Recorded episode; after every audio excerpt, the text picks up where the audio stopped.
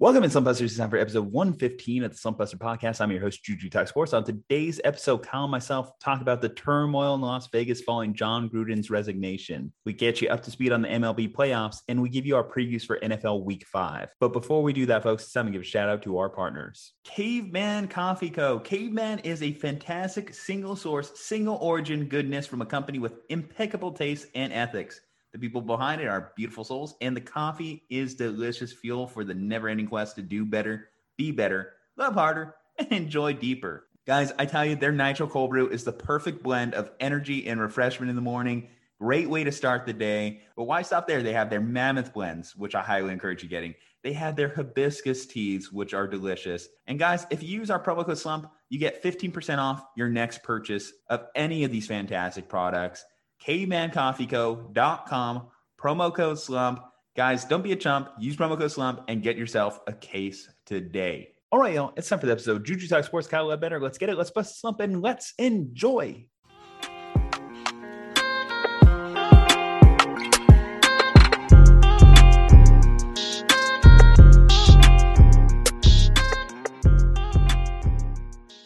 Kyle, there is like some trigger words that I want to just put on your radar that I just, you know, I would respect the courtesy as my co host to not say these. Game five, Anthony DeSclafani, Boomer Sooner, Texas Longhorns, or the 49ers training staff. Just all of those, you know, if we could just kind of move on. This is without, a brutal week. It was, it was actually, yeah. I, I, tell you, this has probably been one of my worst sporting weekends I've had to witness. I mean, yeah, of course, the Giants are still in it, and we don't know that game result quite yet, but 21 point lead. 21 point lead by the Longhorns, just gone. Like, I know Sark spent some time in Atlanta, but I didn't realize he picked up that kind of bad habit from them it was i mean i won't use any of the trigger words but i will say that's the only result other than like a 50 point blowout which was never going to happen it's the only result that could have gone bad for texas. If you lose that game just normally you get a pass. You're playing with tom herman's players. Some of them have left in the transfer portal. You guys were playing with house money. That's the only result that could go poorly for texas is what happened on saturday. As a sports fan what do you think is worse? Losing a game that you should have won, like in the final seconds, or losing a game by a blowout? Which do you prefer? Oh, this is tough because I've experienced many, many more of the blowouts than ever before. I am a San Diego sports fan. We have occasional memories of heartbreak, but usually we just don't ever get the chance to get to the point of being successful. We're just always bad on the front end. I mean, you cheered for Philip Rivers for years, and we mentioned the Kirk Cousins curse, which kind of actually came true again this weekend here. Uh, yeah. So you had to live through that. So you had to see a lot of Philip Rivers games. Um, oh yeah, always being down eight, one minute to go, no timeouts, 80 yards away from a score every single week for my childhood. Yeah, lots of those. The Padres since 2006 have the worst record in all of baseball. If you combine all the records of every team, they're the worst team in baseball. So I'd say close finishes because there are some brutal ones in there. Like if you lose one right at the end, I love those Texas Rangers teams in the 2010s. So Jose Bautista hurt, Jets losing to Mark Sanchez in 2010 after winning 12 games in a row for the Chargers. Those are the ones I remember a lot more than the blowouts. The blowouts don't sting as hard or last as long as as the ones that you just thought you had a chance and it didn't happen decided we were going to talk baseball at the start of the podcast anyway. So it is official that you guys let go of Jayce Tingler on your Padres there. And I know we kind of went back and forth on it after a show recording a couple weeks ago that you didn't think Tingler was going to get let go. Is Bruce Bochy the only logical option? What do you think for this team? So I should go back and look at the Jon Heyman report to be sure. But if I'm just remembering off the top of my head, they said the managerial list included Bruce Bochy, Brad Ausmus was in there, John Farrell, the guy who used to coach the Red Sox. Um, there were a few more names in there. I don't remember exactly who they were, but I thought it was interesting the way that the Padres were going about the managerial search because this is the last chance for Preller. I, I was talking about in our conversation, like I thought it was going to end up that the Padres would move on from both of them instead. By the way, here's the report with the full list of names. So it's Bruce Bochy, Buck Showalter, Jeff Banister, the former manager of the Rangers, John Gibbons, John Farrell, Ron Roenicke, and Brad Ausmus were included in the list, which none of those names jump off the page except for Bruce Bochy. Like the rest of them had good runs. They've had managerial experience in the past. I know Padres fans are talking a lot about Ron Washington because he has the Texas connection to AJ Preller but they're just names at this point. I mean, Tingler was someone no one knew who he was, and he was one of these like shadow managers that's also from front office background. And I just don't know what it's going to take at this point. Like Bochy at least commands respect more so than the other guys because he's Bruce Bochy. He's going to be in the Hall of Fame, I suppose. But even Bochy was, I mean, you know, from the Giants, like he wasn't that sexy at the end for the Giants. Everyone was like kind of just waiting for him to retire. And it didn't feel like he was like one of these legendary figures in the way that it was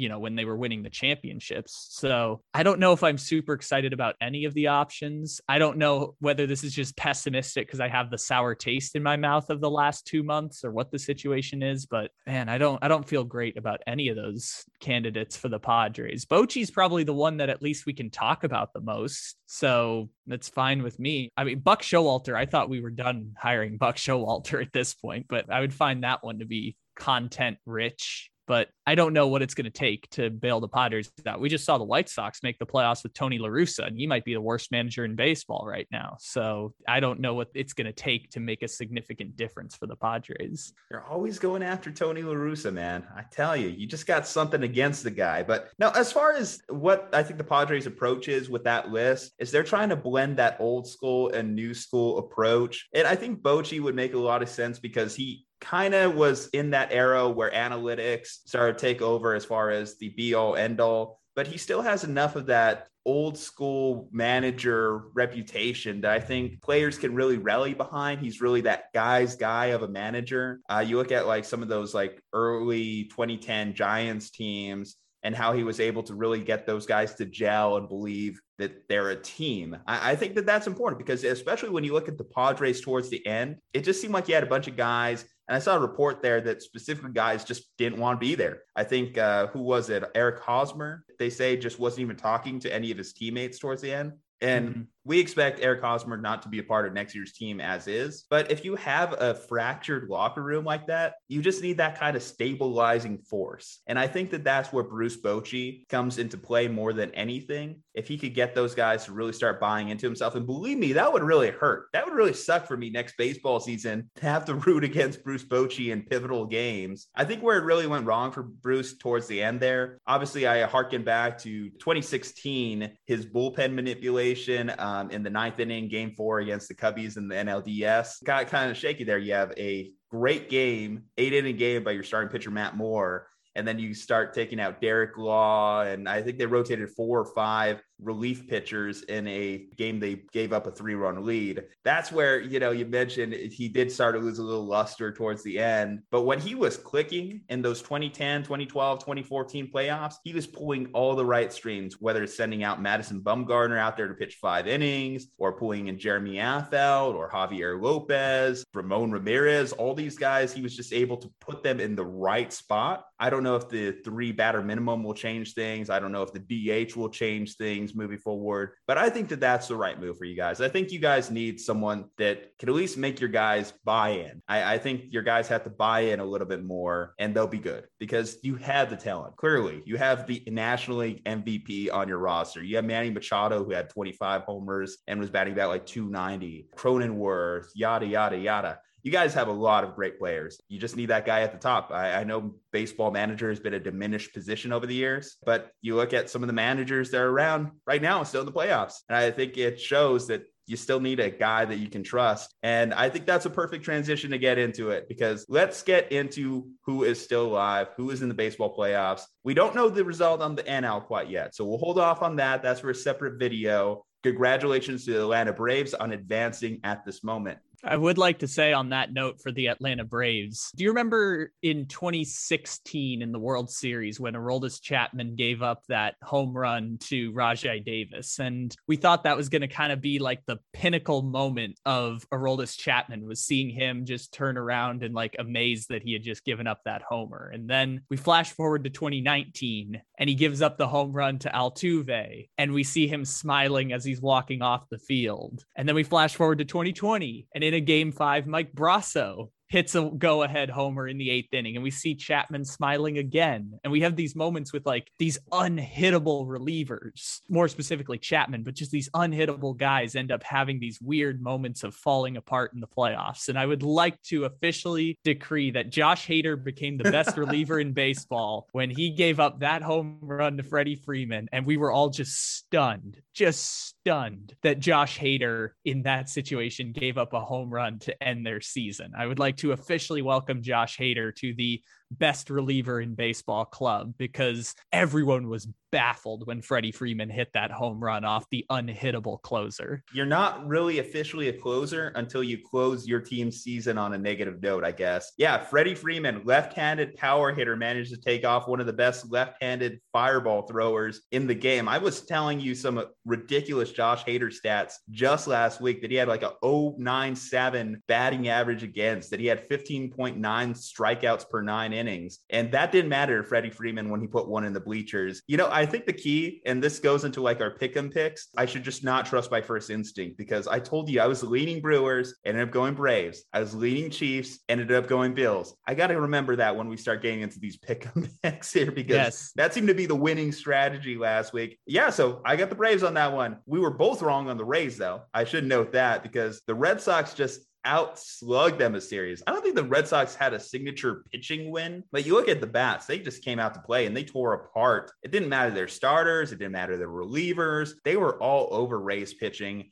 And it's only right that they close it out again in Fenway. It's honestly great. I, I know we talk about we like to see some new blood in here, but I, I kind of like seeing Fenway during the playoffs. I'm not going to lie. So the fact that we have an ALCS, it's going to be back in Fenway, I, I think is kind of cool. And let's talk about their opponents too. They get the Houston Astros who put away with the Chicago White Sox. Now, I found funny about that series. Obviously, you have a White Sox reliever who was uh, accusing the Astros of eh, eh, sign stealing eh. yet again. But as it turns out, doesn't matter the year, doesn't matter sign stealing, whatever's going on here. The Astros are just good. You just have to give it to the Astros. They're just good. They have Hall of Fame, All Star, All Pro talent. Carlos Correa, I like that he had a little bit of a clap back too at that guy. I think that's just sour grapes, honestly. When you're the White Sox, you're the relievers, you're just getting pounded by their bats. You just kind of want to make some noise and cause some issues. And I, I got to give it to the Astros in that particular instance to overcome that and just put a team away. So we have a good series on hand. This is going to be a very good series. You definitely know offensively, we're going to see a lot of back and forth. I'm just curious to see what the dynamics are of whose pitchers will have that signature postseason moment. Kyle, what's your pick heading into this one?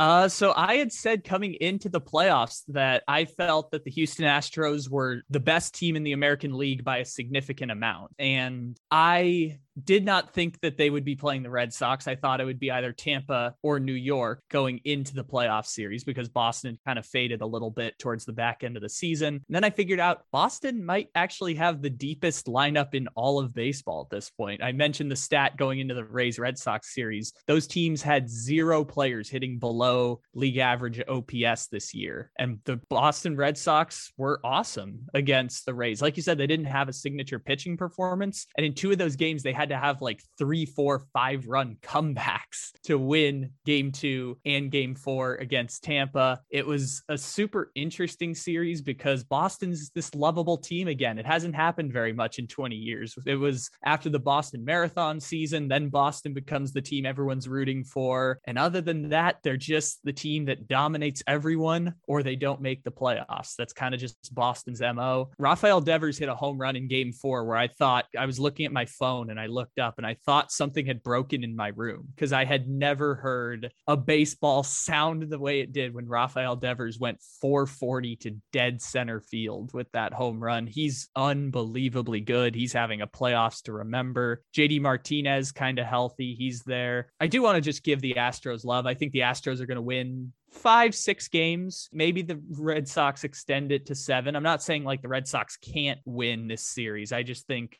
Houston is better in their batting lineup. They're top heavier than Boston. They have two really good starters in McCullers and Framber Valdez. I don't know who's going to start a game three for the Astros at this point, but those two are definitely secure in their pitching rotation. I'm still rolling with Houston because nothing I saw from the first week of the playoffs suggests that one, I was incorrect about the Houston Astros being the best team in the American League, but two, also anyone being able to catch them just because Boston feels like a fun story that's going to fade out. I forgot we were doing our preview of the White Sox Astros series, and I forgot to mention Michael Brantley and Yuli Gurriel when talking about how great that Astros lineup is, because those are the MLB's two leaders in batting average this year. And I didn't even mention them when talking about how stacked the Houston Astros lineup is with Yordan Alvarez and Altuve and Bregman and Correa, who those guys being the core of the 2017 World Series team have kind of embraced being the heels now. I didn't even mention Kyle Tucker this time. So there's just so many good bats. We did mention Kyle Tucker last one, and he did have a big hit at least. So we yeah. we covered the bases there as Kyle Tucker literally covered the bases on the field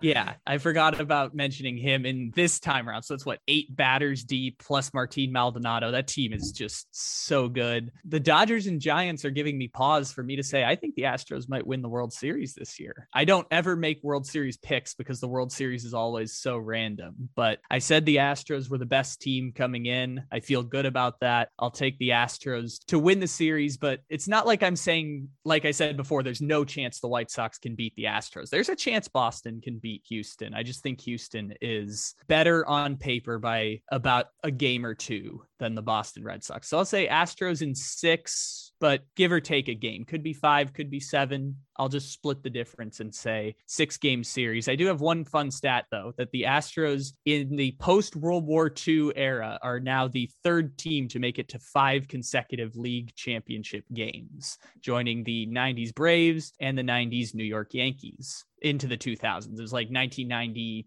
six to like 2000 with one, I think, with the Yankees. But great run the Astros have been on here of the last half decade. I think the Astros are the most successful example of tanking in all of sports. When you look at how they bottomed out and they had that, what was it, that ESPN Sports Illustrated cover that's introducing your 2017 World Series champions that ended up being a true proclamation. Uh, the article not, that came out in yes. 2015. Yes. For people who don't know, to introduce that team in 2015, they said they'd win the 2017 World Series. And it, lo and behold, it happened. Uh, sure, you could, of course, throw in a cheating scandal in there, of course, but no, yeah. I mean this team just you look like you mentioned names we didn't even mention. They're that's good that there's so many names that we can't even mention them all. I'm going to lean Astros in six as well, mostly because I think the Red Sox are a good enough team that their bats will just show up one game and the Astros won't be able to keep up. I think they're going to win a game in Fenway, for example. Between those two factors, I got to see the series going six games. I'm not going to completely rule out the Red Sox, but the Astros, everything they got going on, and the five straight ALCS appearances, I think is a great example of just a well put together team. The only thing that I think could possibly hold them back, and I hate speaking this into existence, would be Dusty Baker's run of postseason success. you know, it is one of those things that has always fallen around Dusty like a dark cloud over his career. I hope he breaks that. I hope he finally gets his ring if my Giants don't get there, I should say. I hope he yeah, finally gets his no, ring if the course. Giants don't get there. That's a big yeah. caveat there that I have to throw in. My dream for this postseason, all barring on game five here. Hopefully, this podcast is out beforehand. Astros, Giants, World Series, just to really stick it to Dodgers fans there. Just to oh gosh. Dodgers fans. But just absolute pettiness. Who do you root for if you're a Dodgers fan there? But could you imagine if the Astros played the Dodgers in the World Series? How chaotic that would end up being if we I think baseball series? wants that. I think if you're Rob Manfred, you almost want that one because that's going to be one of the most watched World Series in recent years. I mean, we need villains. Sometimes you just need a villain in sports, and the Astros are playing into that. We've talked about this whole series. We didn't even mention they might have the three best relievers in baseball eh, left in the playoffs right now. When you talk about Yimi Garcia, who got roughed up a bit by the White Sox, but still really good reliever, Kendall Graveman and Ryan Pressly for the. Dodgers pen, though. I mean, is I'm learning that as a Giants fan as I like see these names come out. When you throw out Brusdar Graterol, Kenley Jansen, Treinen, Joe Kelly's apparently there. Yeah, Corey Knebel, who was a closer for the Brewers just a couple years ago. All these guys that come out of their pen, I'm like, God damn, how do you get hits off these guys? So I, I think the Dodgers might have an advantage there as far as the pen. But there's a chance that the Dodgers might be eliminated by the time people are listening to this. there is, and of course that's what I'm rooting for. But we'll, we'll see.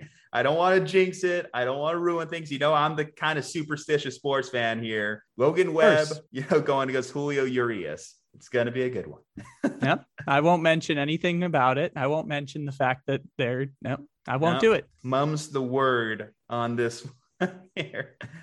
Mm-hmm. Okay, okay. Well, you know, Astros in six, Astros in six. That is our preview. That is what we are locking into the Hall of Records here on the Slumpbuster podcast. Let's get into some NFL talk as we progress. Let's start off early morning. Let's get into the early morning game, the early, early morning game, because we have another London game. We're going across the pond once again in our predictions to decide who is truly the worst Florida team. Now, one thing to note we have a coach on the hot seat. We have a team in turmoil. And I'm not talking about the Jaguars. Yes, I am talking about the Dolphins, who are coming off four straight losses. And if you actually go to Dolphins Twitter right now, because that is a place I felt the need to explore my research, they are calling for Brian Flores' head out there. Now, I obviously I think they set the expectations really high coming off a 10 win year, and you're expecting Tua to develop, not be out with a rib injury. Fun fact Tua is going to be out there this week. So he's back from in- his injury, joined the team in London. The Jaguars actually already went to London. They're there early. They're getting their body clock adjusted.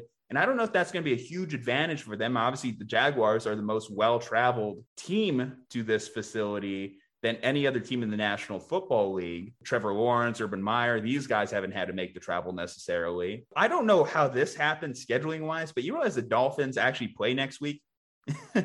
Usually teams Really? that get play in London get a bye, but no, the Dolphins get to come back next week and face the Falcons coming off of a London bye. So that can't be good for them. But as far as just this game in general, I think Tua coming back, you know, it might be more of a detriment to this team. And I, I mean this because the offensive line, they had to reshuffle it literally last week. They moved Austin Jackson to guard, they shifted around their tackles, and now you have to almost shift around your tackles again now that you have the lefty thrower. The Jags are the worst team in terms of turnover differential in the NFL with a negative 10. They're both bad teams. No one can really stop other teams' running game. The Dolphins are amongst the lowest in the NFL at opposition's running attacks, which kind of gives me the slightest inclination to say the Jags will upset the Miami Dolphins in London. You're picking the end of the longest losing streak in 45 years in the NFL. You think I think James Robinson could have a day on this team. That would and be I- good I- for me because he's my he's my fantasy RB two at this point. So I would be all in on that one. But let's go back to the Brian Flores thing real quick because last year, remember when Ryan Fitzpatrick completed the face mask hail mary the second to last week of the season against the Raiders? The thing I said was just put that Raiders team and that Dolphins team side by side and tell me what the difference between those two teams were. They basically the exact same team.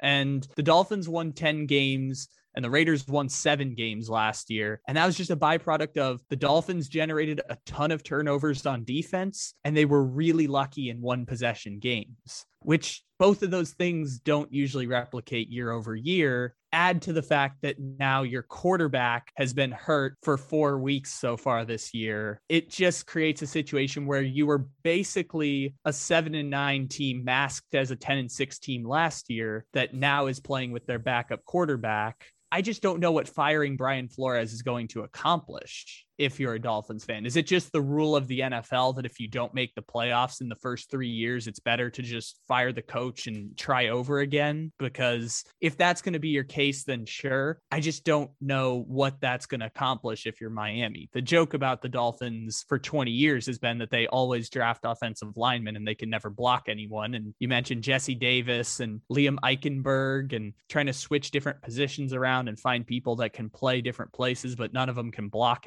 anyways. With all of that being said, I'm still picking the Miami Dolphins this week to beat the Jacksonville Jaguars for the simple reason of the Dolphins just have more talent across the board than the Jacksonville Jaguars. Does that mean that they're going to win? No, it's football. Weird stuff happens all the time. The Bears whooped up on the Raiders last week in weird fashion because that's just how football works. Like sometimes the teams with the most talent don't always win, but I feel safer picking the Miami Dolphins to win this week. They haven't generated a ton of turnovers this year, but I do like uh, their linebacking group with what I believe is now McKinney, and the, he traded for Shaq Lawson and Jaelan Phillips off the edge, the secondary. Jerome Baker's Zay- out there. Jerome Baker's a great one in there. I like that group going up against the Jaguars, even if Jacksonville is going to try and run the ball a lot, which is not great news for them. But I think that they can hold the Jaguars to under 20 points. They'll win the game. Because I think, regardless of how healthy Tua is, regardless of whether or not DeVante Parker is going to play or not. I think they can get to 20 points against the subpar Jaguars defense. And so I think that's going to come down to just how many points is their defense going to allow. And maybe this is the week that Trevor Lawrence breaks out, or maybe they get the dumb 250 250 thing that Urban Meyer is trying to accomplish every single week until he is inevitably fired sometime down the road. But who knows? Maybe the Jaguars do end up winning this week. Maybe James Robinson has three touchdowns. But uh, in the meantime, I'm going to roll with the uh, Miami Dolphins here in London.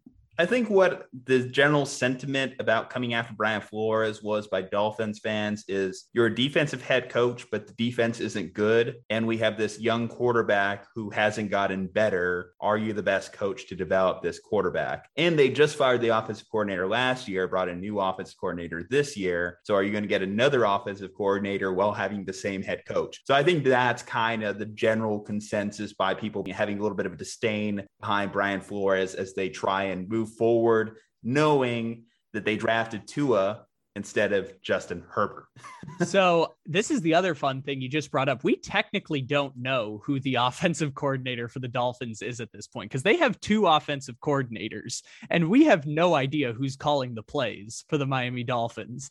I don't know if Brian Flores knows who's calling the plays on offense for the Miami Dolphins. It's one of those two guys. We don't know who the actual play caller is, but I can conclude that no matter who's calling the plays and calling screen passes at the one yard line for Jaylen Waddle in what is one of the dumbest play calls that you've seen on offense, it is still better than Chan Gailey being your offensive coordinator because Chan Gailey should never have been hired in the first place as an offensive coordinator in 2020 in the NFL. I kind of think too a little bit of it also is resentment for the fact that they could have went to the playoffs last year potentially if they kept Ryan Fitzpatrick in, but they felt the need to make the change at quarterback. So a lot of people also hold that against him, which that I think is more of an ownership thing more than anything. But yeah. I'm going with the upset pick. My upset picks didn't really go well last week, so hopefully the Jags got me. Come on, guys, you really want to go for 20 straight losses? Pick up your shit. Let's get it together, Urban. Get a game plan going. I this believe would actually be week. 21 this this week. They're at 20 right now. This would be 21 consecutive losses if they lose this week. Exactly what Kyle said. You want to go for 21 straight losses? I'm talking right into the camera. You know, I'm talking right to you, Urban Meyer, as you turn on this at, I don't know, 3 a.m. London time, whatever time it is over there.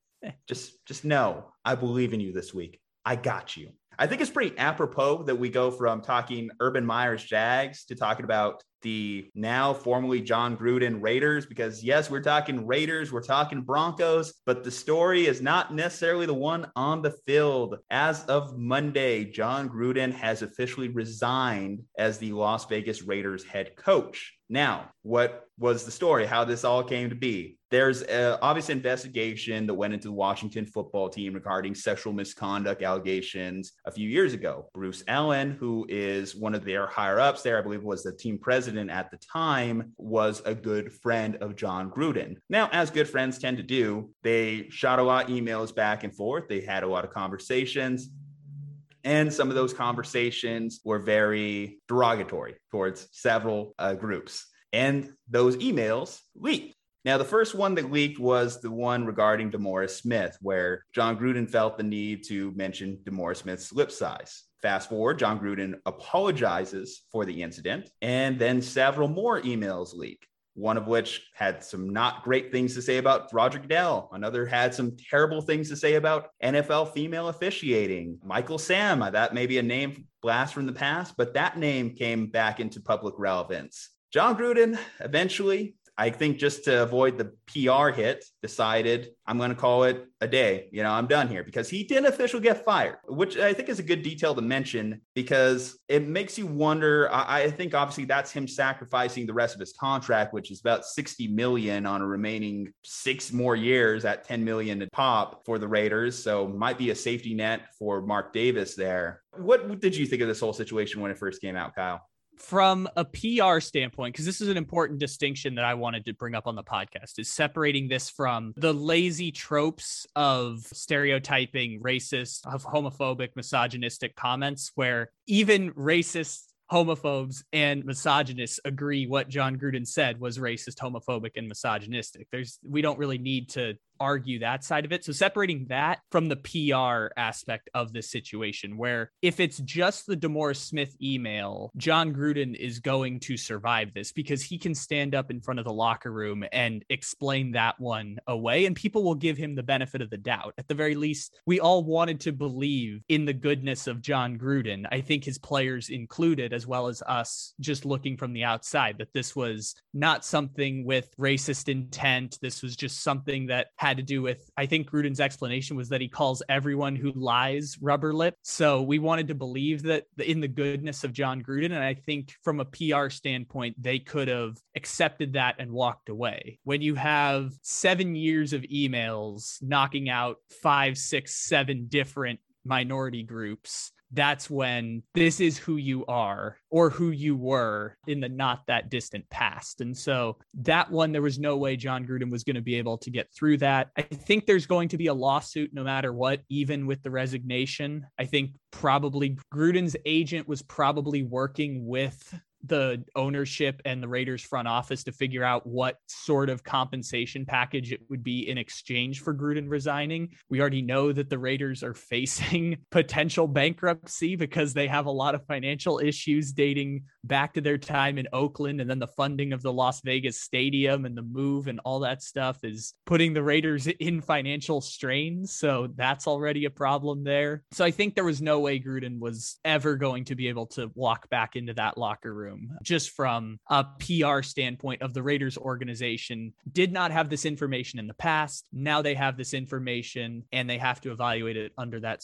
circumstance. So, and they would have decided to move on from Jon Gruden, even if Jon Gruden doesn't resign. I don't know if Gruden recognized that it was over and he both were on the same page or the Raiders had to inform him that it was over. I don't know what the conversations were there. I was listening to Sally Jenkins of the Washington Post today, and she was talking about who could have leaked the information to the New York Times and the Wall Street Journal. And there's a few interesting cases here. Could be someone within the Washington organization who potentially wanted revenge towards Bruce Allen, who, as you mentioned, was their team president, I believe, for 12 years. He was the president of the Washington football team. It could be someone within the NFL Players Association who are now calling for the release of all of the emails pertaining to the Washington football team story. Could be someone within the investigative team who's frustrated by the progress of the investigation because it is technically an NFL investigation. So take all of it with a grain of salt. The NFL ultimately protects their own interests, and Roger Goodell works for Dan Snyder he's one of his 32 bosses even though apparently like for the last 16 months dan snyder hasn't been running the Washington football team. They've kind of just turned the franchise on autopilot and kind of told Dan Snyder that you can't be involved in the day to day operations while they're investigating. But still, Dan Snyder is for now technically one of Roger Goodell's bosses. So maybe there's someone within the investigation that leaked it, or the weird conspiratorial one, which is the NFL leaked it because there is a lot of bad information that is going to come out. And so if they distract us with this little bit of news about Jon Gruden or news about Adam Schefter having journalistic credibility issues, and that's the stuff we can eat up, and Jon Gruden takes the fall, maybe we can protect Dan Snyder a little bit more. And maybe, just maybe, Dan Snyder gets to keep his team instead of being forced to sell, like what happened with Jerry Richardson and the Carolina Panthers with all the Me Too stuff that surrounded that. So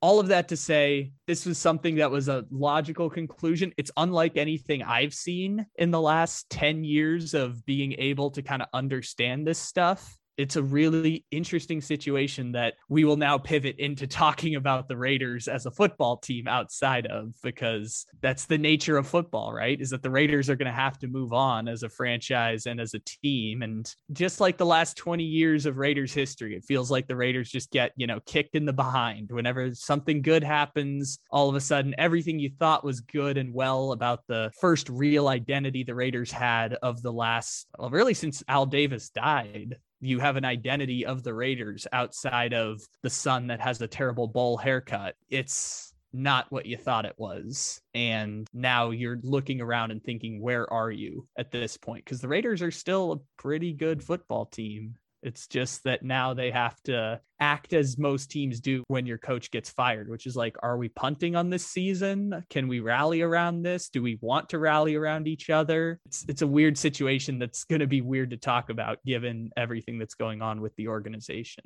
It's definitely been a turbulent week for the Raiders when you think about game blown out on Monday Night Football. Then you have the loss against the Bears. You have the first email leak. And then obviously you end in Jon Gruden's resignation. I think the resignation gets a lot weirder when you talk about the fact that he had the most secured coaching deal that we've ever seen also in our lifetimes. That 10 year deal is just not something you see an NFL coach ever get. And it was obviously because of the close relationship between Mark Davis and Jon Gruden.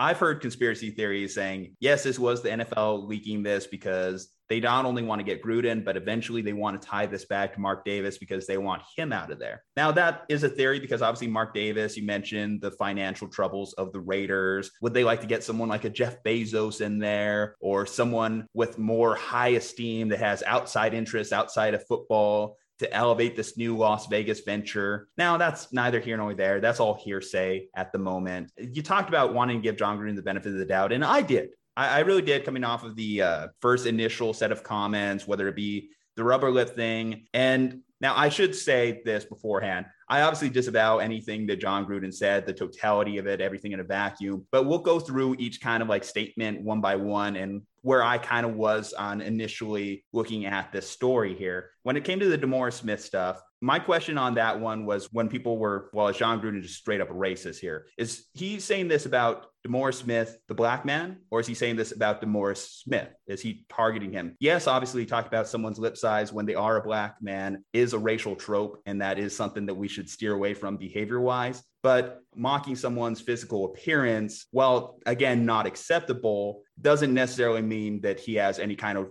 pure racial prejudice, maybe just a prejudice against DeMaurice Smith. Okay, the Roger Goodell one. So calling Roger Goodell a pussy. Now, as far as that word, it's just one of those seven dirty words you don't say on television. I'm sure Roger Goodell has seen tweets, has seen emails, has seen calls, has seen fans, coaches, players all say that and worse stuff about Roger Goodell. I'm sure Tom Brady called Roger Goodell a pussy several times after the Deflategate scandal. But when we start getting into the other thing he was calling Roger Goodell, and mm-hmm. that's one I won't say on this podcast.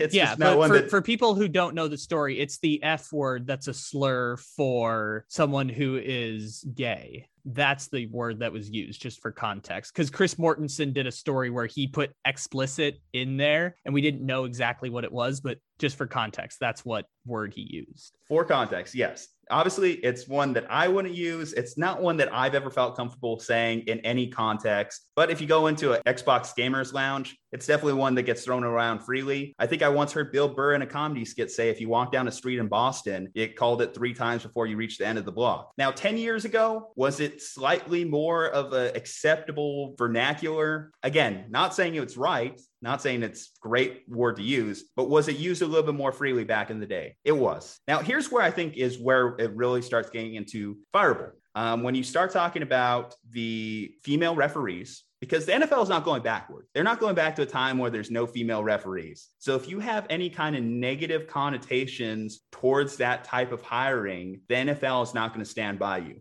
The NFL be- would like to get to a place where they're hiring not just female coaches, but like multiple female head coaches in the league. That's the direction that Goodell and other people at the top have actually like made public that that's somewhere that they'd like to move exactly. towards. Exactly. So the NFL is not going backwards in that regard. So you coming after that group is one that Roger Goodell and the NFL is not going to stand for. You could call Roger Goodell a pussy all day, but if you start questioning his uh, move to get the more diversity in the NFL, that's where he's going to give a little bit of pushback. Another one, talk about Michael Sam, talk about Jeff Fisher, a little less explicit, but still not great, saying that he felt the NFL and Roger Goodell were forcing the Rams to draft, as he called it, queer players. This is especially bad for the Raiders head coach, considering the Carl Nassib, who actually took a personal day today. I saw that was a story today. You were showering him with praise in the offseason. But if you're Carl Nassib, don't you have to think that's all fake now? Don't you have to like look at that and think, wow, this guy's literally calling out the idea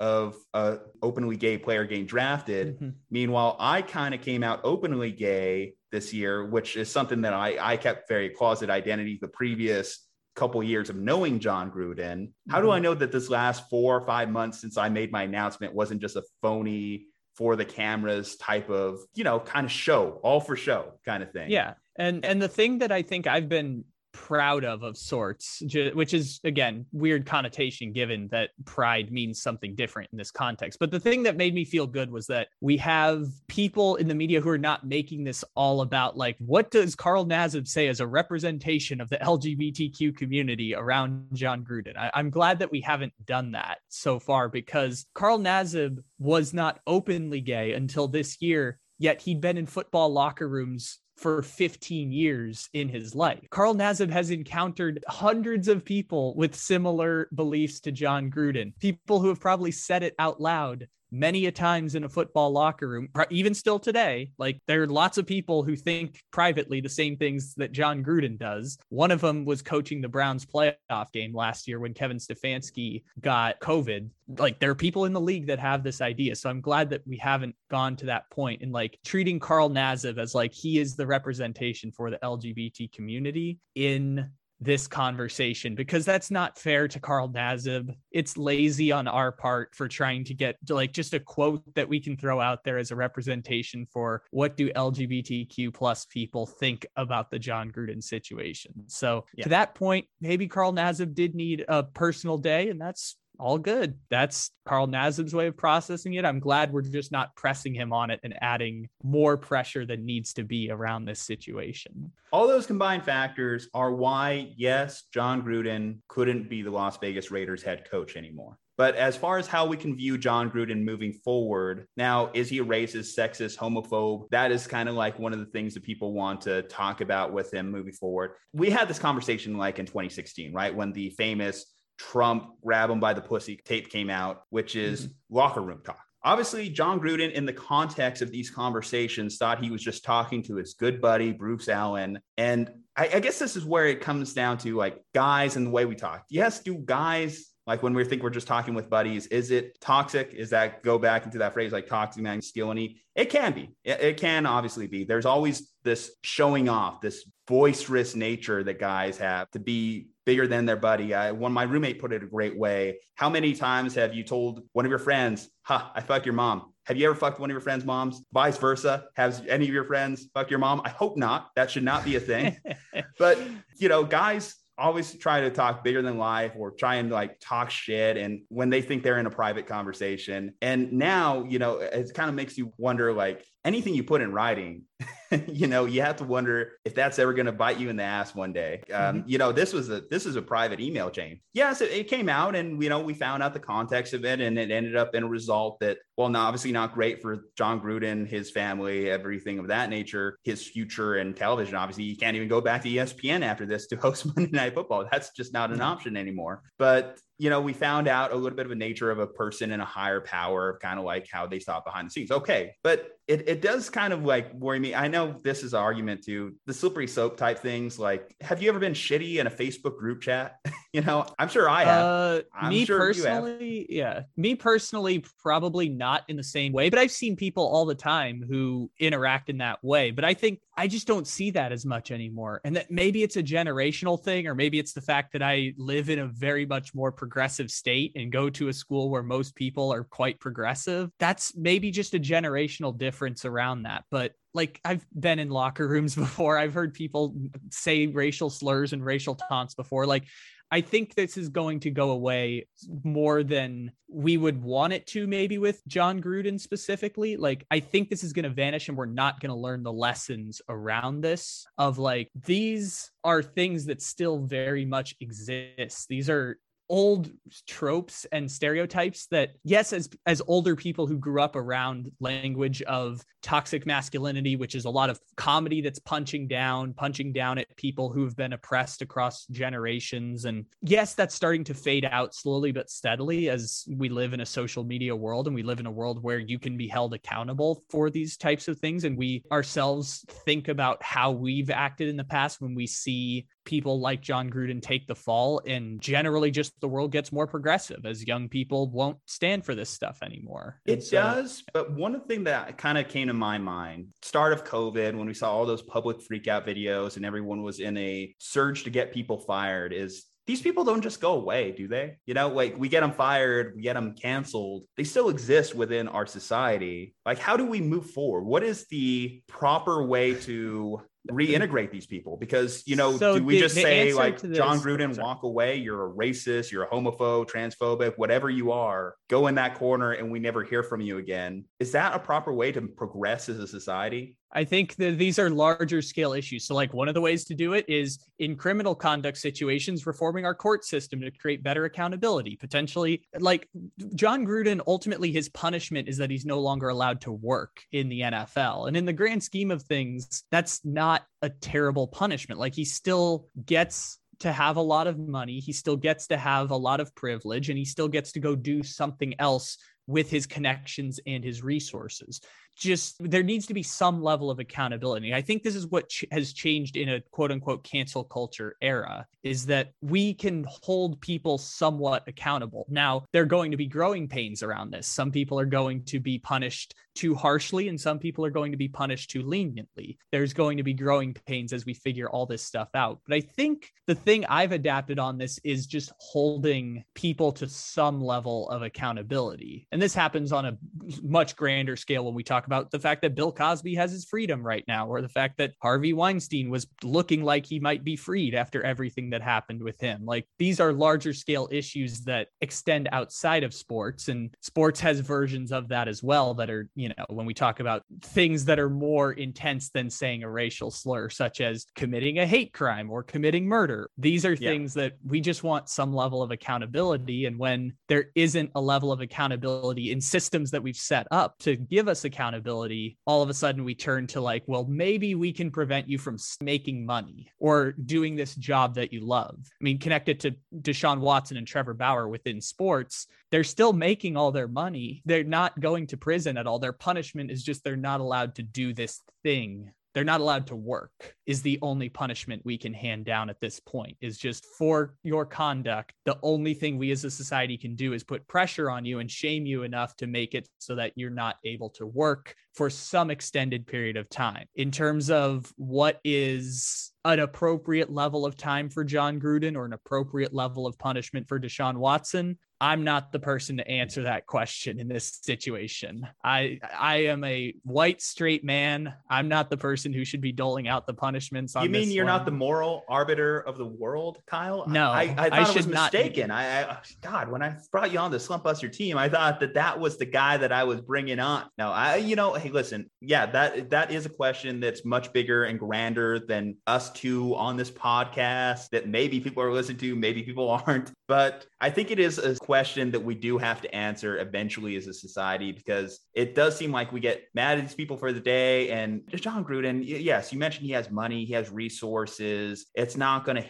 truly impact him in the same way that would impact someone who had one bad day, a Karen moment put on YouTube. They're just gone from society you know that that is one of the things that i'm just I, I, question as we move forward that that's one of the things that i want to know the answers to as we progress and did jon gruden have to be the one that took the fall in this one, be the fall guy for this situation. Yeah, it just makes you think like if you've ever said something shitty, if you ever said something reckless, then maybe it, it just kind of like time to reflect because may, this is kind of, I'm not a huge faith based guy, but I should say this. This is like one thing. There's that old story about not casting the first stone unless you're clean.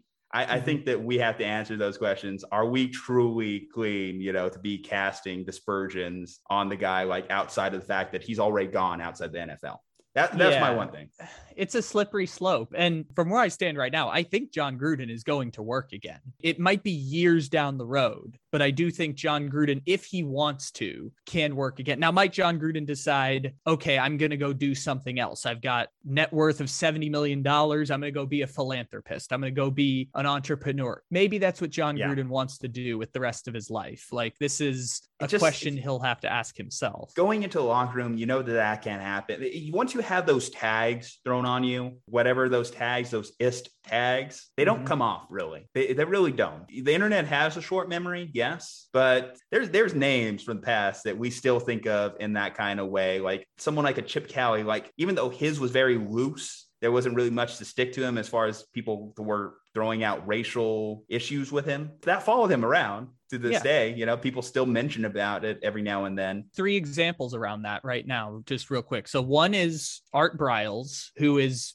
not allowed to coach anymore. We've decided that Art Briles still has not served his punishment of sorts. Is that because of everything that happened at Baylor and a university that turned a blind eye to sexual assault across many years, Art Briles still is not allowed to be someone who is working with young people and in a position of power. Hugh Freeze, which is a less serious accusation. This is more of like a violating NCAA rules type of situation. It took him a couple years, but he was eventually allowed back in. And the third one is Rick Pitino. Rick Pitino had a couple weird things in his past and NCAA violations and stuff. And then Strippergate happened, and they basically told him, Sorry, Rick, you got to go. He wanted to keep coaching basketball. That's where he draws his identity. And maybe that's where Rick Pitino stands at this point. And now he's going on the long rehabilitation tour to Greece and now coaching at Iona in upstate New York. Like people will compromise morals even to beat Idaho State in football. I think even if it's like a division two school, someone will come through and give Jon Gruden a job because people who have done worse have also gotten these jobs. Now, was Jon Gruden's more public than most people? Yes, but I think that's just the nature of the job that Jon Gruden was working, being outside of Bill Belichick, I think the second highest paid coach in the NFL up to this point. So I think just the nature of that is going to let Jon Gruden back in at some point. When that'll be, again, I'm not the moral arbiter on this. Maybe he won't come back in, and maybe Jon Gruden decides he doesn't want to coach again. But I think over time he will be forgiven. And to your point before about we need to sort this out in some kind of way to like find out what is fair and appropriate punishment for bringing people who are i'm putting this in air quotes canceled back into society. I think it's just going to be more trial and error. And hopefully the systems around that can set up an accountability measure so that we don't have to do so much public shaming of people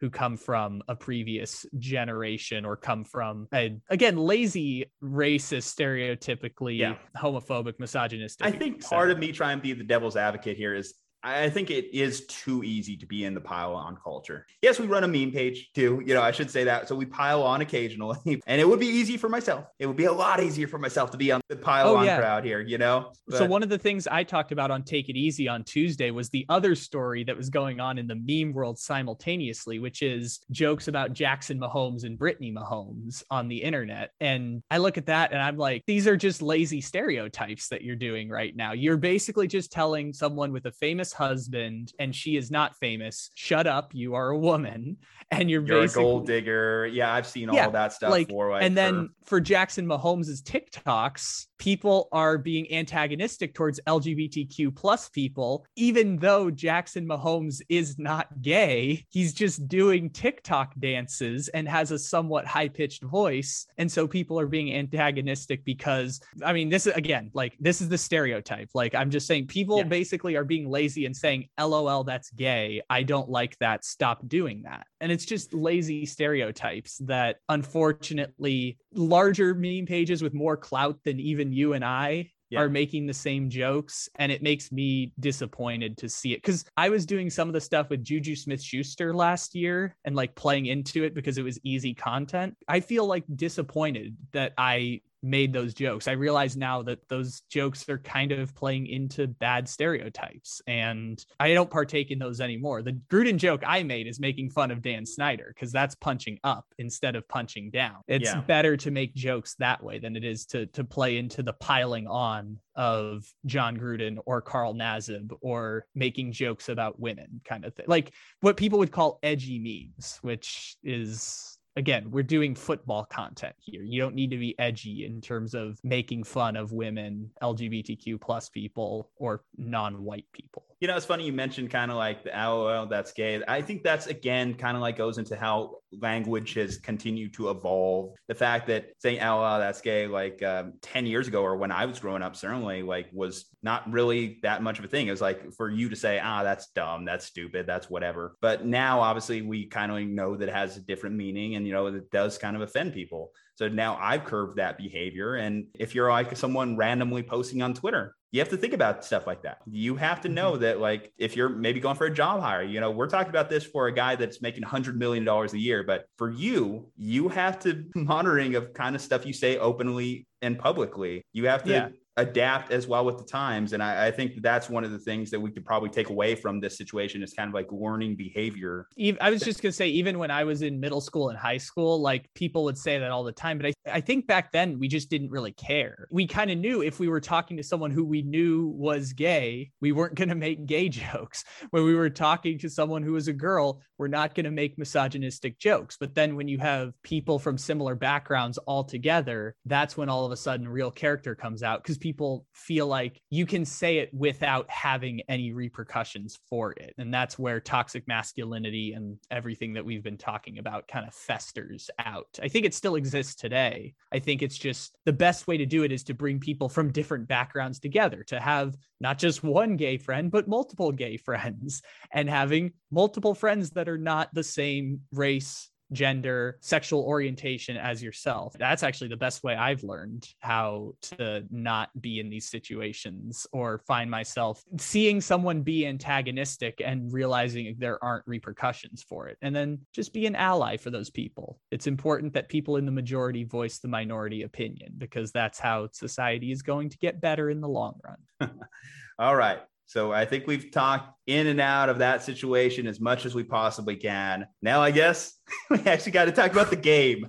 so I have the Broncos this week, and uh, the oh, reason... yeah, the Broncos. don't say. And yeah, and the reason I'm rolling with the Broncos this week is, uh, yes, they've lost a lot of people uh, to injuries so far this year, but boy, that offense might start rolling. Teddy Bridgewater semi-healthy. By the way, fun fact: Teddy Bridgewater has a higher yards per completion this year than Justin Herbert. When we think of Teddy Bridgewater as the ultimate ultimate game manager so far. So uh, I like the Broncos to score enough points against the Raiders. Uh, I believe they're slight favorites against Las Vegas coming into this game. I don't know if you have the line Three and a it or not. And uh, we're picking straight up. So I will take the uh, the Denver Broncos to win this week against the Raiders. Okay, I will also be taking the Broncos because just simply put, let's face it, you have a special teams coach who is now the Raiders head coach. They've gone through a lot this week. It's going to be hard to kind of bounce back. On the Broncos side of things, though, I bet they wish Vic Fangio and Pat Shurmur had some offensive emails that could be leaked out into the public because I know Broncos fans are really upset about kind of like how the play calling has been this year. Uh, the Broncos have been the worst team on third down conversions, worst in the red zone. You mentioned Teddy Bridgewater's yards per attempt. However, their ability to score when it matters, yeah, you can put up yards all day, but you got to score. Now, the Raiders, I mean, yeah, they have talent, but Derek Carr's also struggled inside mile high, which I think is another factor to consider in this one. It's just a lot of stuff going on this week for the Raiders it's hard for me to like see them responding in a way. And yeah, that would be three straight losses for them. That would be, it feels like a nail in the coffin to their season from this point forward because Jon Gruden was one of the league's better offensive play callers according to PFF. Mm-hmm. So you look at that, you you lose your offensive coordinator basically. I don't know how much responsibility Greg Olson really had. It's always hard to figure out what the Raiders hierarchy really is, uh, whether that's Gruden versus Mayock in player evaluation, whether that's Gruden versus Olson in terms of play calling. But I'm actually surprised that they decided not to elevate the defensive coordinator. I don't know why the name's escaping me right now. Probably just uh, is it Gus Bradley? Is that who you're thinking? Yes, it, I'm surprised they didn't elevate Gus Bradley as someone who's been in the league for years on years on years. Would it but, be Gus Bradley's nine and 27 record as head coach of the Jaguars? Possibly. That I guess that could be it. But I, right now, I, I, think the special teams coach has a record of zero and zero. So I guess in theory, uh, it's better than Gus Bradley's record. But yeah. um, at least someone who's been in that head coaching role. I, I don't know. I, either way, the game is secondary in this one. We all know it. We're both on the Broncos. is there any other analysis? Is there anything else we could throw in here, Kyle, before I move on? I do think the Raiders have the better roster than the Broncos. I'm they do. pretend like it's not. Like I, I do think the Raiders have a very good roster going into this game. Last week I nailed the Kyle Pitts prediction, but maybe this is the week that Henry Ruggs has 150 yards and three touchdowns for the Raiders. Who knows? Could be his final breakout week for Las Vegas with an offense that that's no longer run by Jon Gruden. This one will be one that we could really dive into here. Uh, Cardinals, Browns. The Browns at home. The last time these two faced was a really good game, I remember. Kyler Murray versus Baker Mayfield, two former Oklahoma Sooners quarterbacks, two former Heisman winners, a lot of storylines heading into this game, two former number one overall picks in back to back years. Great storylines across the board here. The Cardinals still undefeated at this time. The Browns lost a crazy thriller heartbreaker against the Chargers. I mean, I thought the Browns should have came down with that Hail Mary at the end, honestly. I know Drew was a little bit salty on this one. A little bit of insight here from our own Ohio based expert, Drew Hagenbaugh. Apparently, the Browns were dealing with a lot of injuries during that game on their defense. Myles Garrett was a little bit banged up. Denzel Ward was a little bit banged up. So that might be some stuff to monitor as we head into this one. And certainly, defensive injuries are not stuff you want to hear exactly whenever you face the Cardinals. Now, as a Niners fan watching the Niners Cardinals games from the past weekend, one thing I noticed was Kyler Murray had some sort of bicep injury almost because they were massaging him. They were trying to like coax him. He did look like obviously discomforted on the sideline. And that's not nothing because whenever you look at what happened to Kyler Murray last year, where he was honestly one of the league's worst quarterbacks, a bottom half quarterback following the shoulder injury. That injury played a lot into his season. Is this going to be another moment in which he has an injury that starts to derail his potential MVP campaign? I'm going the Browns. I, I, think that this is an opportunity for them to bounce back. Their defense, if they are in fact healthy, I think can do a great job of containing Kyler Murray in similar ways to how the 49ers were able to contain Kyler Murray. And their offense and running game is going to be good enough to really kind of show the holes within that Cardinals defense. Yes, the Cardinals defense has been good this year, and they have been really good about getting takeaways. But as long as they're safe and conservative with the ball, I think Kevin Stefanski could develop a good game plan for the Browns to win this weekend at home adding to the list of injuries that you mentioned before, Jadeveon Clowney has already been ruled out for Sunday's game against the Arizona Cardinals for the Browns. You mentioned the last time the Browns played the Cardinals, I believe that was 2019 because I remember Kenyon Drake had four touchdowns in that game. This is right after he got traded from the Dolphins to the Cardinals. And I'm still convinced to this day that the Cardinals gave Kenyon Drake $11 million just for that one game. Just because he scored four touchdowns against the Browns, they gave him $11 million last year. And he didn't fit into the offense. He was just kind of a quagmire in 2020, but they gave him all that money from one game against the Browns and Freddie Kitchens defense. So going into this game, I really like the Cardinals not just because they're undefeated and not just because I host the Red Rain podcast with Walter Mitchell over on SB Nation, which you can check out with uh, the Take It Easy podcast link. I am taking the Arizona Cardinals this week. Even with Kyler Murray's bicep injury, I do think they'll be able to move the ball against the Cleveland Browns. The running game is concerning for Arizona because Cleveland is very good at stopping the run, and Chase Edmonds has been battling injuries for Arizona. So I think a lot of their success is going to be in the passing game. We think of Kyler Murray as this like running quarterback as well. And Kyler Murray has pretty much deferred from running the football for the most part this year. I believe right now he's like 13th in rushing yards in the NFL. So I think this is going to be a pass heavy game. I think they might go for 400 yards passing in this game. Arizona, this is going to be one of those games where I think Arizona is going to score a lot, but Kyler Murray's offensive line I believe, if I remember correctly, is ranked third according to Pro Football Focus right now, which is weird because like we we've never thought of the Cardinals having a great offensive line. Walter over on Red Rain says this is the best offensive line he has seen in 25 years of watching Cardinals football. And Rodney Hudson was a huge acquisition for them. They're hoping to get Justin Pugh back. Justin Murray battled injuries, but I think he played against the 49ers, so that should be okay for Arizona.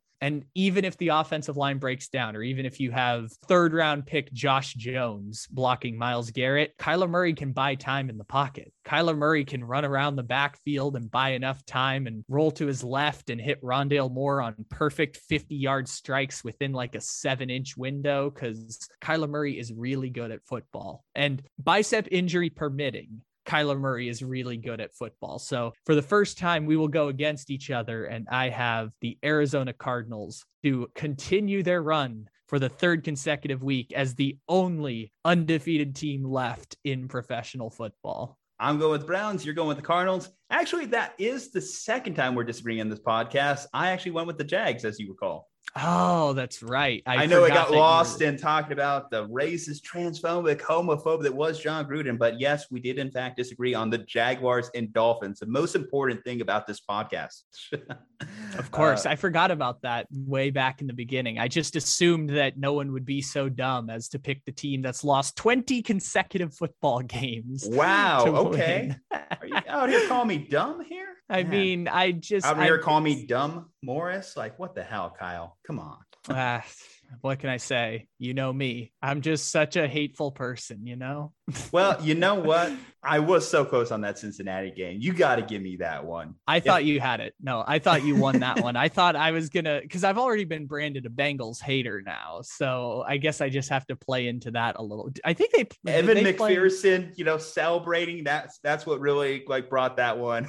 That was a great me. one. That was a fantastic, fantastic finish. Just the missed field goal after missed field goal after missed field goal. And then for the Packers to walk away with the win was great. By the way, what are the standings now in the pick'em pool? Um, well, right now you would jump ahead a game on me because we've split every single week except week one, where I finished nine and seven, you finished eight and eight. So you elevate the three wins there you got from this past week. And then, of course, oh. I picked up one on the Bills. So you are ahead of me by one game.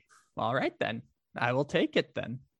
Uh, well, let's get into another highly contested shootout type game. Really has some big time AFC implications here. The Chargers are going into Baltimore, a battle of four and one teams. The Ravens at the moment are a three point favorite. The Chargers, like I mentioned, they had a crazy one against the Browns in SoFi, back and forth. I think it was 47 42, lots of points to the board. Justin Herbert had his best game of the season, four touchdowns through the air, one on the ground absolute stud. Again, giving Miami Dolphins fans nightmares for years to come. The Ravens, on the other hand, Monday Night Football, they were down big against the Colts, but Lamar Jackson had uh, his most impressive day of the year with 440 passing yards, an insane completion percentage, four touchdowns. And I believe he chipped in 62 rushing yards on the ground. Just an all world performance. So you have two quarterbacks who are coming into this game extremely hot or coming off their hottest performance yet. And I have been so discombobulated as far as picking Chargers games. I think I've been wrong about them pretty much as wrong as you've been on Seahawks games this year's. So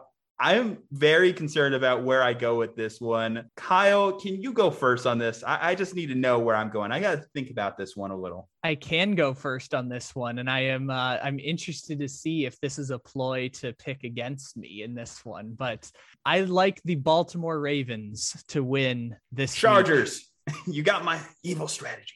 Yes, you I called your bluff on that one. So uh, I actually had both helmets here just in case. I didn't I didn't make this one as like a strategic pick beforehand, but I was going to pick the Baltimore Ravens through and through because not only did Lamar Jackson when, it, when his team was down 22 to 3 against the Colts have 360 passing yards and four touchdowns in the second half and overtime. He did it completing 91% of his passes.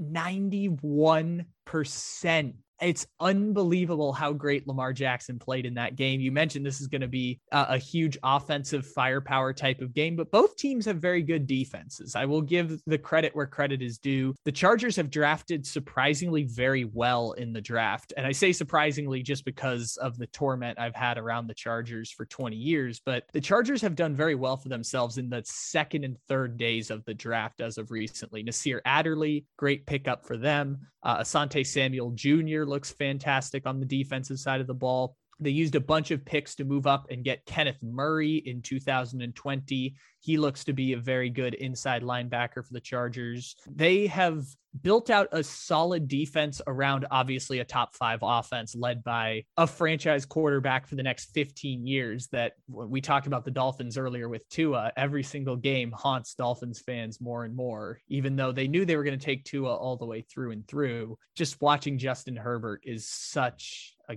gift. It's unbelievable. The Chargers scored 26 points in the fourth quarter against the Cleveland Browns. That's unbelievable. Those two teams produced the two best games of the weekend. I'm so glad that they're playing each other. It's the rare game where both teams are set up for a letdown, but they're playing each other in the same week. Does that mean that the letdowns will cancel each other out, or are we going to have one of these like 17 10 slugfests like we had between the 49ers and the Cardinals last weekend? I don't know, but I'm excited to figure it out. So I will take the Baltimore Ravens because as great as the Chargers defense is, it's going to be very hard to contain Lamar Jackson because he can beat you in so many different ways. And I feel like I, will throw out a score prediction. I don't do this very often, but I will say Baltimore 31, Los Angeles 24. That is my pick.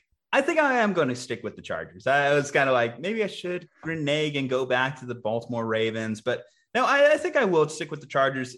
Now, normally the thing I've said about them the last couple weeks, and it did hold true against the Cleveland Browns because Kareem Hunt and Nick Chubb both had great days. Their run defense hasn't been able to stop anyone this year, haven't hasn't been able to stop a nosebleed. Uh, so going against a team with a great running scheme like the Baltimore Ravens, you think would cause some issues for them. But then I remember that the Ravens aren't exactly throwing out premier running backs at this point. They're throwing out Devonta Freeman, Latavius Murray. The 2015 Williams Pro Bowl is team. out there. I love yeah. it. Yes. I think their best running attack is Lamar Jackson. Now, with that said, the personnel grouping, even though I know the coaching staff has changed a lot in Baltimore, I think the personnel for the Chargers has always been one that's lined up very well against Lamar in the past. And I think when you have guys like Joey Bosa who could give problems off the edge, put a lot of pressure on Lamar, I, I think the Chargers defense in this instance will have one of their best days. And I think this could actually be a low scoring game. I think if we're, I'm going to match you, I'm going to say a score prediction here. I'm going to say Chargers 24, Ravens 21. I think it's going to be a little bit on the lower side. I don't think either team's going to escape the 20s. I might be dangerously wrong on that one, but you know, that's why we're here. We're here to be made the fools sometimes. it looks like we both feel the same way about the Ravens defense, considering that the Chargers scored 24 points in both of our predictions. So we feel about the same there. That is true. I, I think the Ravens defense, I, I don't know truly what to make of them. They have been beat several times this year, have looked bad uh, several times this year, but they've maintained they're one of those bend don't break kind of defenses more than anything. It's going to be a lower scoring game than people are thinking especially you mentioned two teams coming off a hot one. I think another advantage that potentially could work in advantage for the chargers here you know we're moving later in the season so these morning start time games become less of an issue. And also you know the ravens are coming off a short week too. So uh, playing on monday night coming off a short week. So there's a couple factors there and I- i'll give justin herbert the benefit of the doubt that kids just amazing. I mean, Lamar's amazing too. This is a good one. This is uh, this is one I'm glad that we have on our pick and pull. And I, I could be wrong here and be satisfied walking away with it because I think that we'll still have a good game nonetheless. Okay, mm-hmm. so we get to talk about some NFC North rivals right now. The teams that headlined the NFL 100 game a couple years ago. I know what you're thinking coming into this game. Come on, we're talking about the Bears.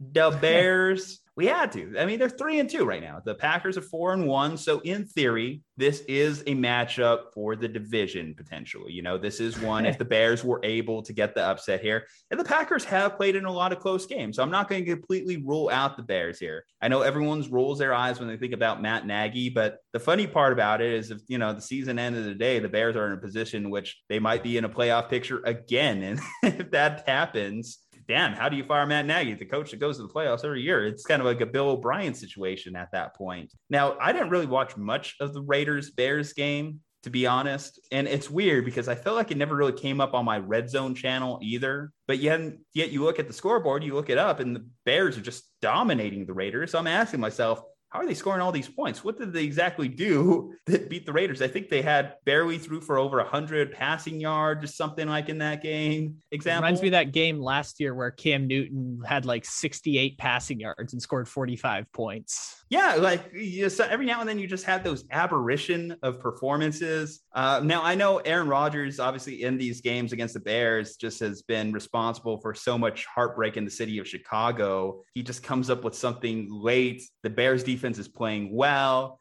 and just Davante Adams. Now, I think some stuff that the Bears could do well. I think they might be able to take Davante away because the Packers don't really have a great second option right now. Ever since MVS went on the IR, Allen Lazard has been asked to step up, and he hasn't stepped up at all for them. Robert Tonyan has just been gone this year. You know, his season last year, the 10 plus receptions for touchdowns. If you're a fantasy owner, you're cursing the name Robert But no, the second I, option has been Randall Cobb this year for people. There you go, Randall Cobb. Uh, you know, just I saw a meme earlier this year that Aaron Rodgers asking for Randall Cobb to be on this team is similar to Adam Sandler asking for Rob Schneider to be in all his movies. And that that is pretty appropriate comp there for me because Randall Cobb, you know, his career is so-so, you know, decent slot receiver, you know, didn't really have great success in Dallas, Houston. Comes back got paid Packers. a lot of money you know, he got paid a lot of money. Comes back to the Packers, and he'll have a good couple games here and there. But I don't think you look at him like a true great second option right now. I think the best second option in the passing game might be like Aaron Jones, realistically, for the Packers. And for that matter, I, obviously, I'm picking the Packers to win this game. I think they just have a more dynamic offense that they can just make one or two big plays throughout the game that's going to give them the edge there. But the Bears are a team that we should know because, you know, again, they're they're right in the thick of things. Despite yeah. as much as we've kind of rolled our eyes at them, rolled our eyes at Justin Fields, Matt Nagy, how this team is put together, they're right there at three and two. And hell, I don't know what to do with them in my power rankings. I had them at 21, but I had a three and two team at 21. Kind of feels a little weird, right?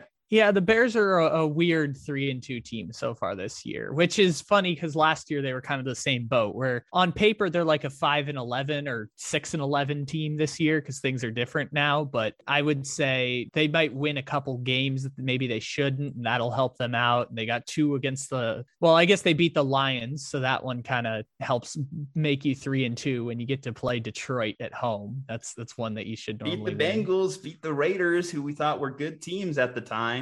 Yeah, that that is totally fair. What's interesting is that they haven't been generating a ton on offense this year, and that's not surprising. Like we all know the Bears offense isn't very good, but they don't have David Montgomery anymore. And one of the keys that helped them get to the playoffs in December last year was yes, there are shortcomings with Trubisky. Trubisky's like a fringe starter. He might be the best backup in the NFL now, but you can mask those shortcomings with a strong run game. And if I remember correctly, I believe David Montgomery had like 700 rush rushing yards in the last five games last year. He was one of the best running backs in the NFL. And he came into this year and he played really well. Well, I guess just the Bengals victory. They didn't win the other one, but they he played very well in their first two games. And the fact that he's gone now makes me concerned that Damien Williams, although Damien Williams had a pretty good game against the, the Raiders last week, if I remember correctly, I think the Raiders outgained the Bears on offense and still lost by like 14 points. But even still, will they be able to replicate a run game? Because if you take away the run game, either Justin Fields is going to have to perform like one of these weird, like 300 plus yard games as a quarterback and maybe rediscover Allen Robinson, who has basically just disappeared from the face of the earth at this point. Or I guess the alternative is just the Bears win one of these like 10 to 7 slog fests where their defense like takes away the, the ball from Aaron Rodgers like three times in one of those weird Aaron Rodgers type games. So I'm going to roll with the Packers as well. I don't think this one is particularly going to be close. I think this one might be like one of those 21 3 games at halftime that the red zone stops paying attention to once we get to the second half. But maybe the Bears will like storm back for a backdoor cover once they actually open up the offense uh, with whoever's calling plays now. I don't know if it's Nagy or Bill Lazor or whatever the Bears are doing at this point, but uh, I will take the Packers to win this game because there's no way that the Bears are going to be four and two and beat the Green Bay Packers here this week. How would you grade Aaron Rodgers' season so far? Because Drew and I were kind of talking about this one. He's quarterback 15 on the year currently in fantasy. He hasn't really lived up to his MVP season last year. Put a letter grade on Aaron Rodgers in 2021. I will say B plus because last year was a weird kind of fluky year for Aaron Rodgers where everything felt like it was clicking every single week. And we've seen we've seen that Aaron Rodgers this year. In they showed the splits on the broadcast of the uh, game against the Bengals. He started the game 4 for 9, 44 yards, no touchdowns, one interception. And then after that Aaron Rodgers went 21 for 23, 239 yards, two touchdowns, no interceptions.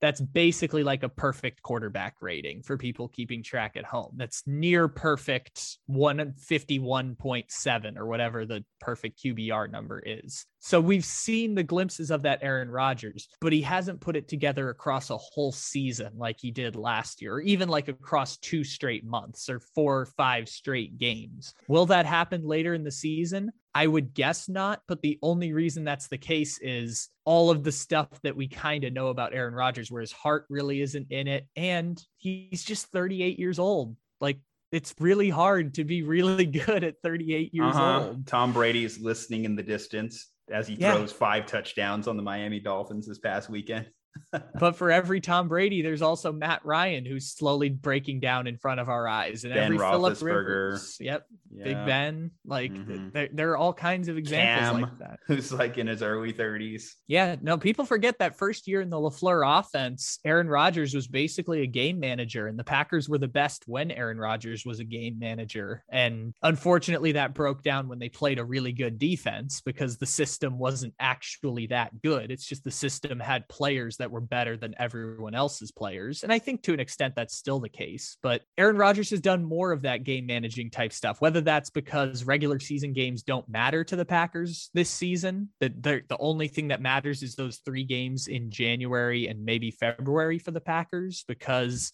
they've proven that they're a really good team. We know they're a really good team. No one's really going to contend with them in that division. Maybe that's part of it. Maybe Rodgers' heart isn't in it all the way. I just don't know the reasoning behind that, but it's not like he's been terrible. He had the terrible game against the Saints, yes, but it's not like he's been terrible this season. We've seen MVP Rodgers in the second half against the Lions, in the second and third quarters against the Bengals. Like we've seen MVP Rodgers show up, just not the way it was last year. If you got him on your fantasy football team, I'm sure you're very disappointed by how this has gone, but I would say B plus for Aaron Rodgers this year.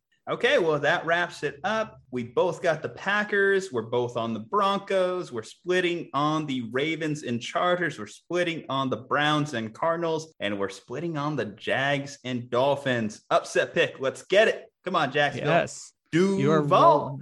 You Ah, but then uh, I'm on the other side where you have the Miami Dolphins, the greatest football team, and they run the ball from goal to goal like no one's ever seen. We're in the air, always in control. And when you say Miami, you're talking Super Bowl because we're the Miami Dolphins, Miami Dolphins, Miami Dolphins number one. That's gonna be a clip. That that's yeah. gonna be a clip. That's gonna go on the Instagram.